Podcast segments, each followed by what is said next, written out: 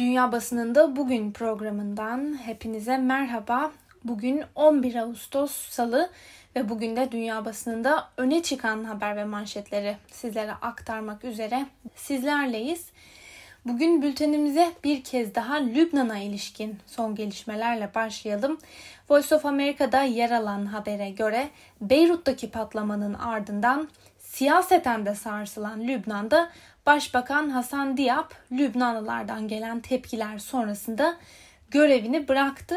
Pazartesi günü televizyon kanallarında yayınlanan istifa konuşmasında "Bugün bu hükümetin istifasını ilan ediyorum" diyen Diab, değişim için mücadelede halkla birlikte olmak amacıyla kendisinin ve tüm kabinesinin istifa ettiğini söyledi.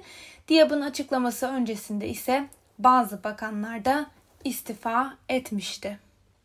Euronews'ta yer alan habere göre de Lübnan'ın başkenti Beyrut'taki patlamanın ardından limanda halen potansiyel olarak tehlikeli en az 20 kimyevi madde içerikli konteyner daha bulunduğu açıklandı. Açıklama bölgede çalışma yürüten Fransız uzman ekibin bir üyesi tarafından yapılırken aynı kaynak sızıntı yaşandığının da anlaşılmasının ardından İtfaiyenin ve kimya uzmanlarının olası bir tehlikeyi önlemek için yoğun bir çaba harcadığını da aktardı. El Cezire ise Beyrut'ta devam eden protestolara ilişkin dikkat çeken bir haber paylaştı.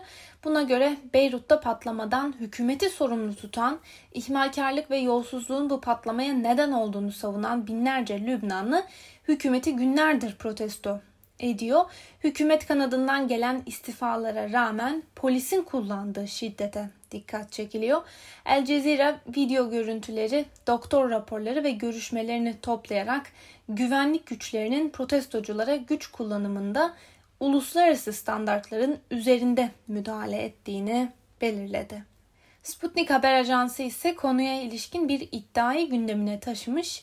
Lübnanlı güvenlik yetkililerinin geçen ay Cumhurbaşkanı ve Başbakanı Beyrut limanında depolanan 2750 ton amonyum nitratın bir güvenlik riski oluşturduğu ve patlaması halinde başkenti yok edebileceği konusunda uyardığı ortaya çıktı. Lübnan'a ilişkin bu haberlerin ardından dünya basınının bir diğer gündem maddesiyle yani Belarus'ta devam eden protestolara ilişkin haberlere göz atalım. Moscow Times bugün "Belarus çalkantılı" başlıklı bir haber paylaştı. Bu habere göre Belarus'ta ülkeyi 26 yıldır yöneten Lukashenko'nun 6. kez kazandığının açıklanmasının ardından ülkede gerilim yükselmeye devam ediyor. Seçim sonuçlarının gerçeği yansıtmadığını savunan binlerce kişi dün de sokaklardaydı. Yapılan açıklamada eylemlere katılan bir kişinin atılan bir patlayıcı sebebiyle hayatını kaybettiği belirtiliyor. Öte yandan seçim ve savaşlarla ilgili gözlem yapan ve rapor yayınlayan Avrupa Güvenlik ve İşbirliği Teşkilatı verilerine göre de 1995 yılından bu yana Belarus'taki devlet başkanlığı seçimleri adil ve özgür bir ortamda yapılmıyor. Bir yandan muhalefetin adayı 37 yaşındaki Svetlana Tikhanovskaya'nın da nerede olduğunun bilinmediği belirtiliyor.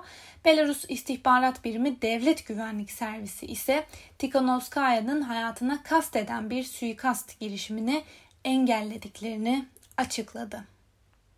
Fransız Le Monde gazetesi de bugün Belarus'a ilişkin bir haberi ilk sayfasına taşımış. Bu habere göre de Belarus'ta Alexander Lukashenko'nun yeniden seçildiğinin ilan edildiği devlet başkanlığı seçimleri sonrasında gerginlik sürüyor. Lukashenko'nun seçim zaferine karşı pazartesiyi salıya bağlayan gecede de kalabalık protestolara devam edildi. Lukashenko ise kendi halkının isyanını şiddetle bastırmaya çalışıyor ifadelerine yer verilirken muhalefetin protestolarda da belli bir organizasyona sahip olmadığı belirtilmiş. Alman basınından Deutsche Welle de bugün bir kez daha Belarus'taki seçimlerden sonra giderek büyüyen protestolara ilişkin bir haber paylaşmış. Buna göre de ülkeyi 26 yıldır yöneten Lukashenko, pazar günü yapılan seçim sonuçlarının açıklanmasının ardından protesto için sokaklara çıkan göstericileri yurt dışından yönlendirilen koyunlar diye nitelendirdi. Avrupa Birliği'nden seçim süreci ve polis şiddetine de sert tepki geldi. Yapılan açıklamada barışçıl göstericilere karşı orantısız ve kabul edilemez bir devlet şiddetinin gölgesinde kaldığı belirtilerek şiddeti kınıyor ve dün gece gözaltına alınan tüm göstericilerin serbest bırakılmasını talep ediyoruz ifadesine yer verildi. Belarus'ta da devam eden hükümet karşıtı protestoların ardından ülkelerin diğer gündem maddelerine de göz atalım. Almanya'nın önemli gündem maddelerinden biri de SPD'nin yeni başbakan adayı.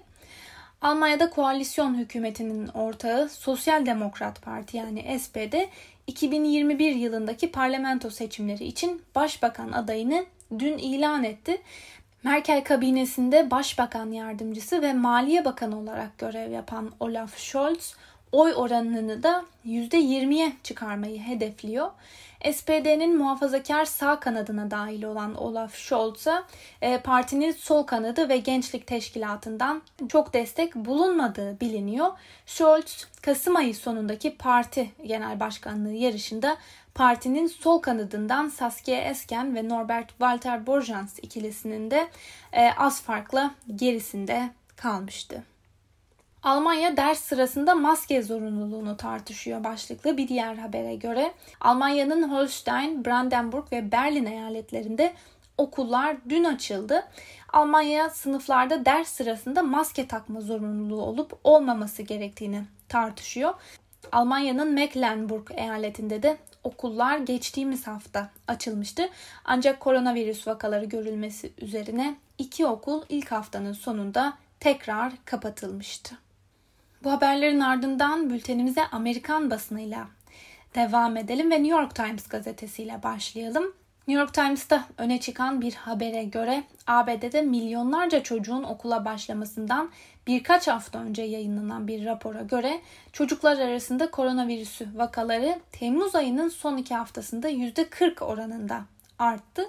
Yetkililer okulların yeni eğitim döneminde yüz yüze eğitime başlayıp başlamaması tartışmasını değerlendirirken Trump yönetimi yeni eğitim döneminde okulların öğrencilerin fiziksel olarak sınıfta bulunacağı şekilde eğitime yeniden başlaması için eyaletleri teşvik ediyorlar.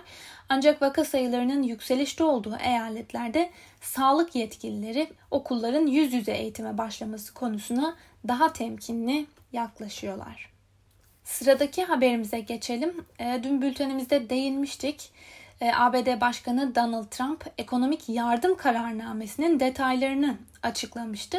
Kararname işsizlik yardımının süresinin uzatılması dahil olmak üzere yardım paketlerine ilişkin bir dizi uygulamayı da kapsıyor olsa da yardım miktarı haftalık $600'dan $400'a indirilmişti. Ancak New York Times'ın bugün aktardığına göre demokratlar kararı sert bir şekilde eleştirirlerken cumhuriyetçilerin bile bir kısmı bütçelerin insanları zor durumda bırakabileceğini savunuyorlar. Bir diğer haberle devam edelim. Trump koronavirüs testi pozitif çıkan vatandaşları ülke sınırından içeriye almama fikrini değerlendiriyor. Böylece bir kişiye koronavirüs bulaştığı yetkili bir sağlık kurumu tarafından onaylanırsa Trump yönetiminin bu kişinin ülkeye girişine engel olabileceği belirtiliyor. Ancak gazeteye göre Trump böyle bir kararı tehdit olarak gördüğü diğer vatandaşların ülkeye girişlerine engel olmak için kullanabilir. Aynı konuyu Washington Post da gündemine taşımış. Buna göre ABD virüs endişesi nedeniyle bazı vatandaşların yani yasal olarak ülkeye giriş hakkı bulunan kişilerin ülkeye girişlerini engelleyecek bir kararı değerlendiriyor. Ancak Washington Post da New York Times'a benzer bir şekilde Trump yönetiminin bu kararı kendi lehine kullanabileceğini belirtmiş. Yönetimin bir tehdit olarak gördüğü Meksika sınırını da bu vesileyle sınırlandırılabileceği belirtiliyor. Gazetede öne çıkan bir yorumda ise Hong Kong'a ilişkin şu ifadelere yer veriliyor. Dünya Çin'in Hong Kong'u buharlaştırmasına izin vermemeli denilerek dün Hong Kong Milli Güvenlik Yasasını ihlal etme gerekçesiyle tutuklanan medya patronu ve aynı zamanda Apple Daily'nin de kurucusu olan Jimmy Lai'ye destek çağrısında bulunulmuş. Öbür taraftan New York Times gazetesi de Hong Kong'daki bu tutuklamaların basın özgürlüğünü hedef aldığını ve basın özgürlüğüne yönelik büyük bir tehdit oluşturduğunu da belirtmiş. İngiliz basınında öne çıkan birkaç haberle devam edelim. The Telegraph'ten Louis Ashworth bugün salgının ekonomiye etkilerine ilişkin bir haber aktarıyor. Buna göre İngiltere'de son 4 ayda 730.000 kişi işini kaybetti. Öbür taraftan buna paralel olarak da hükümetten gelir desteği talep eden kişilerin de sayısı geçtiğimiz ay zirve yaptı. Çalışma saatlerinde yapılan kesintiler sebebiyle bu alanda da rekor bir düşüş kaydedildiği belirtiliyor. Dün bültenimizde İngiltere'nin gündem maddelerinden birinin de okulların açılması meselesi olduğunu söylemiştik. Ebeveynler, sağlık çalışanları ve özellikle de okul çalışanları okulların açılması kararına tepki gösterirken hükümet okulların Eylül ayı itibariyle açılacağını söylemeye devam ediyorlar. The Times'ın aktardığına göre İngiltere'nin gündeminde koronavirüs nedeniyle kapatılan okulların yeniden açılma kararı yer alıyor. İngiltere'nin çocuk komisyoneri Anne Longfield, okulların açılması durumunda okullarda bulunacak olan öğretmen ve öğrencilere sık sık test yapılmasını önerdi. Longfield, okulların açılmasının salgının ülke genelindeki yayılım hızını etkileyeceğini savunuyor. Öbür taraftan hükümet de alınan önlemlerin yeterli olduğunu söylemeye devam ediyor. BBC'nin aktardığı bir haberle devam edelim. Türkiye, Yunanistan'ın Mısır'la yaptığı deniz yetki sınırlandırma anlaşmasının ardından Oruç Reis araştırma gemisinin sismik çalışmalar için Akdeniz'e açılacağını pazartesi günü yayımladığı bir Navtex ile duyurdu. Yunanistan'da aynı gün aynı bölge için Navtex ilan etti ve Türkiye'nin duyurusunun da yasa dışı olduğunu söyledi. Almanya'nın başlatması beklenen arabuluculuk girişimi, Yunanistan'ın Mısır ile anlaşma yapması ve Türkiye'nin de gemilerini yeniden ihtilaflı bölgeye göndermesi ile daha başlamadan son bulmuş oldu. Öbür taraftan Yunanistan'ın Mısır ile Perşembe günü imzaladığı deniz yetki alanlarını belirleyen anlaşma, Türkiye ile Yunanistan arasındaki müzakerelerin de yeniden askıya alınmasına neden oldu. Anlaşma, Girit ve Rodos adalarının kıta sahanlıklarının kısmen kullanılabilmesi şartıyla Mısır'ın kıta sahanlığı ile dikey bir koridor oluşturmasını öngörüyor. Cyprus Mail gazetesinde ise yeni anlaşmanın doğurabileceği tehlikeler ele alınmış ve şu ifadelere yer verilmiş. Türkiye, baskıyı sürdürmek ve planları konusunda kararlılığını vurgulamak için Kıbrıs Münhasır Ekonomik Bölgesi içindeki müdahalelerine devam ediyor. Tüm bu gelişmeler Kıbrıs'ı zayıf bir konumda bırakıyor.